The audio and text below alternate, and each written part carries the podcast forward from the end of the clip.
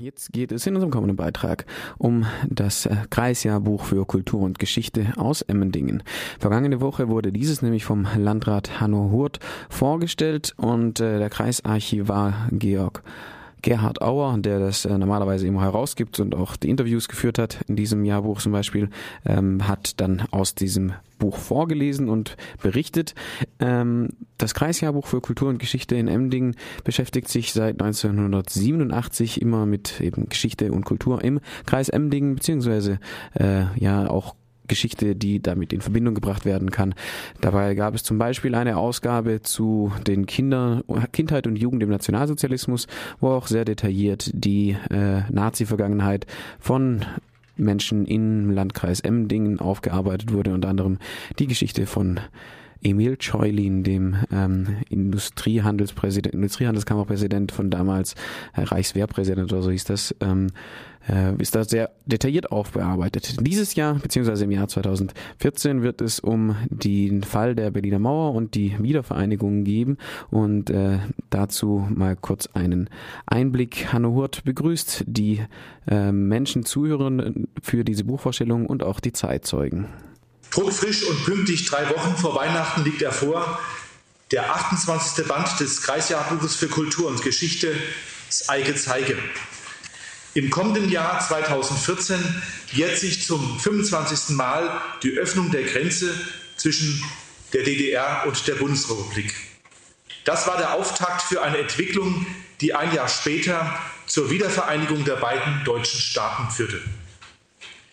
Dieses Jubiläum ist ein guter Anlass, dem Fall der Mauer und der friedlichen Revolution in der ehemaligen DDR ein Kreisjahrbuch zu widmen.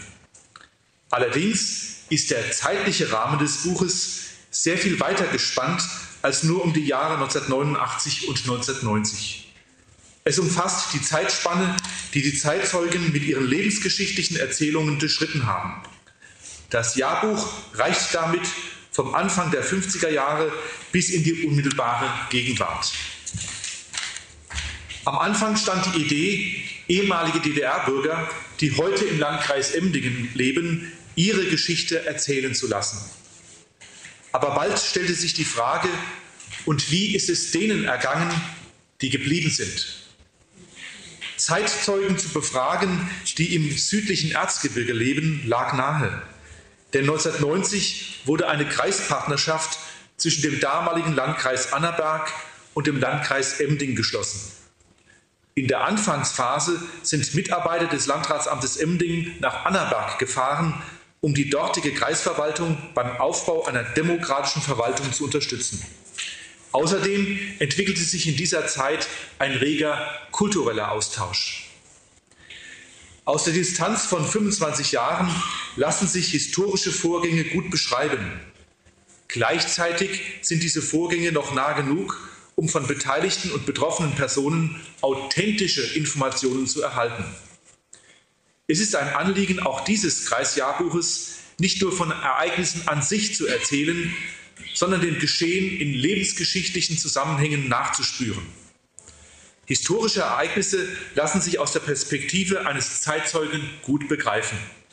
Erzählen mehrere Zeitzeugen von derselben Begebenheit unterschiedliche Geschichten, so liegt das in der Natur der Sache.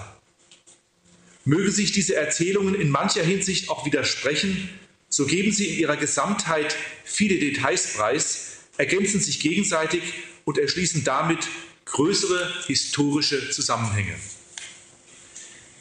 Wir veröffentlichen in diesem Band 26 Lebensgeschichten. 21 Zeitzeugen leben heute im südlichen Erzgebirge. Vier Zeitzeugen sind nach der Wiedervereinigung in den Landkreis Emmending gezogen.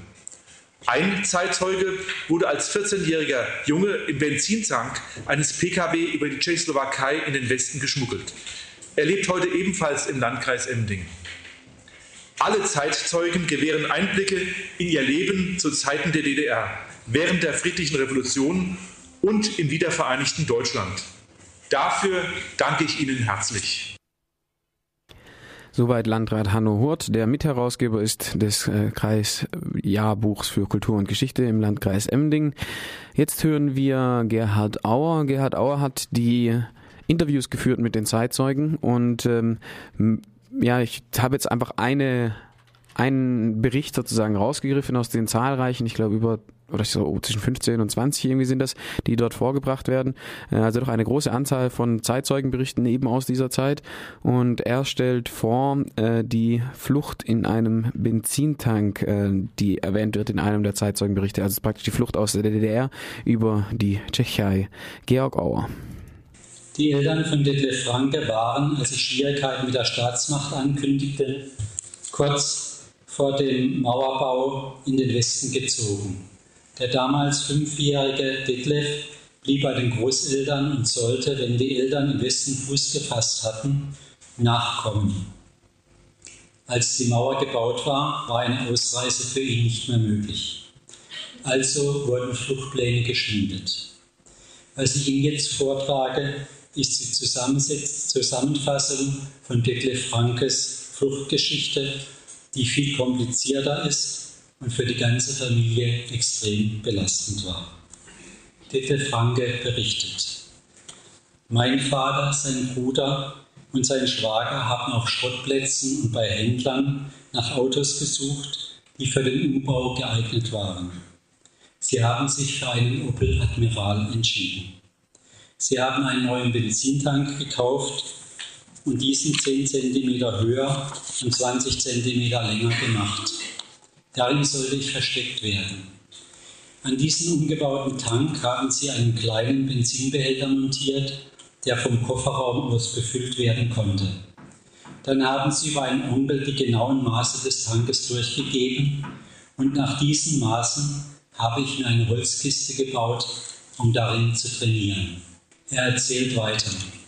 Die Flucht lief am 1. August 1970 nach Plan ab. Meine Eltern, die Schwester meines Vaters mit ihrem Mann und der Cousin meines Vaters aus München waren als Urlauber nach Karlsbad in die Tschechei gefahren. Drei Autos waren notwendig, weil dieser Opel Admiral nur noch einen 10-Liter-Tank hatte und mit 10 Litern konnte man nur 80 Kilometer weit fahren. Dann musste man nachfüllen. Die beiden anderen Fahrzeuge führten das Benzin mit. Sie ließen den Opel Admiral in Karlsbad stehen und fuhren mit den beiden anderen Autos an die tschechische Seite zur Grenze der DDR. Punkt 9.30 begann die Flucht. Mein Opa brachte mich zur verabredeten Stelle an der DDR-Grenze. Von dort konnte man auf die tschechische Seite blicken und ich habe meine Eltern mit dem Kinderwagen gesehen. Ich habe mich von meinem Opa verabschiedet und bin über die Grenze zu meinen Eltern. Anzumerken ist, dass Detlef Franke die Grenzpatrouillen über einen längeren Zeitraum beobachtet hat und in etwa wusste, in welchen Intervallen dieser Grenzabschnitt kontrolliert wurde. Detlef Franke erzählt weiter. Wir fuhren nach Karlsbad, dort haben wir den Opel geholt und sind Richtung Grenze bei Weithaus gefahren. Fünf, sechs Kilometer vor der Grenze haben wir so getan, als ob wir ein Picknick machen würden.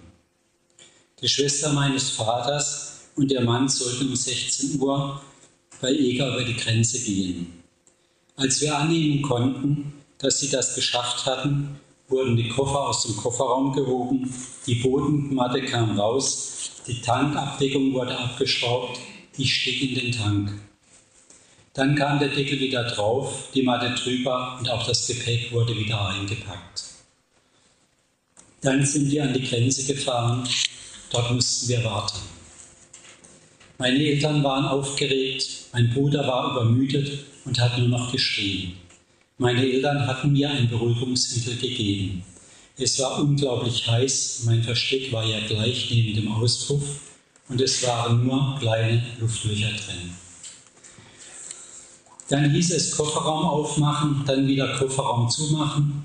Dann sind wir ein Stück gefahren, dann wieder gestanden. Irgendwann fuhren wir ein längeres Stück und dann hörte ich meine Mutter schreien. Wir waren in der Bundesrepublik. Erst als wir außer Sichtweite der Grenze waren, haben mich meine Eltern aus dem Versteck geholt. Ich war eine knappe Stunde in dem Tank, war klatschnass, aber glücklich. Von Weithaus aus haben meine Eltern meinen Opa angerufen und gesagt, Der Onkel Paul ist operiert worden. Die Operation ist gut gegangen. Das war die verabredete Nachricht, dass die Flucht geglückt war. Soweit der Kreisarchivat Gerhard Auer zu dem zu der Flucht im Benzintank. Eine der Geschichten, die er äh, mit Zeitzeugen dokumentiert hat. Ja, äh, wie schon gesagt in der Anmoderation in der Einführung von Hanno Hurt, äh, die Öffnung der Grenze ist noch nicht so lange her, dass sich die Leute nicht noch gut daran erinnern können. Und äh, wann diese Erinnerung festhalten wir nicht jetzt. Insgesamt gab es bei dieser Präsentation dann immer wieder ja Empörung über die Geheimdienste, die Stasi in der DDR und so weiter, ähm, die Spitzel, die dort, das Spitzelwesen, das da sehr verbreitet war. Ein bisschen ist ja die Frage, wie ähm, wie stehen die Leute, die sich dort in Emding bei der Buchvorstellung im Alten Rathaus über diese Art Spitzeltätigkeiten empören? Inwiefern begleiten sie die Spitzeltätigkeiten des baden-württembergischen Verfassungsschutzes, zum Beispiel im Falle Simon Brommer oder auch ähm, den Überwachungsskandal der NSA? Natürlich, historische Vergleiche sind immer sehr, sehr schwierig, aber wer sich jetzt eigentlich über die Stasi empört, kann doch eigentlich nichts anderes fordern, als den Verfassungsschutz abzuschaffen.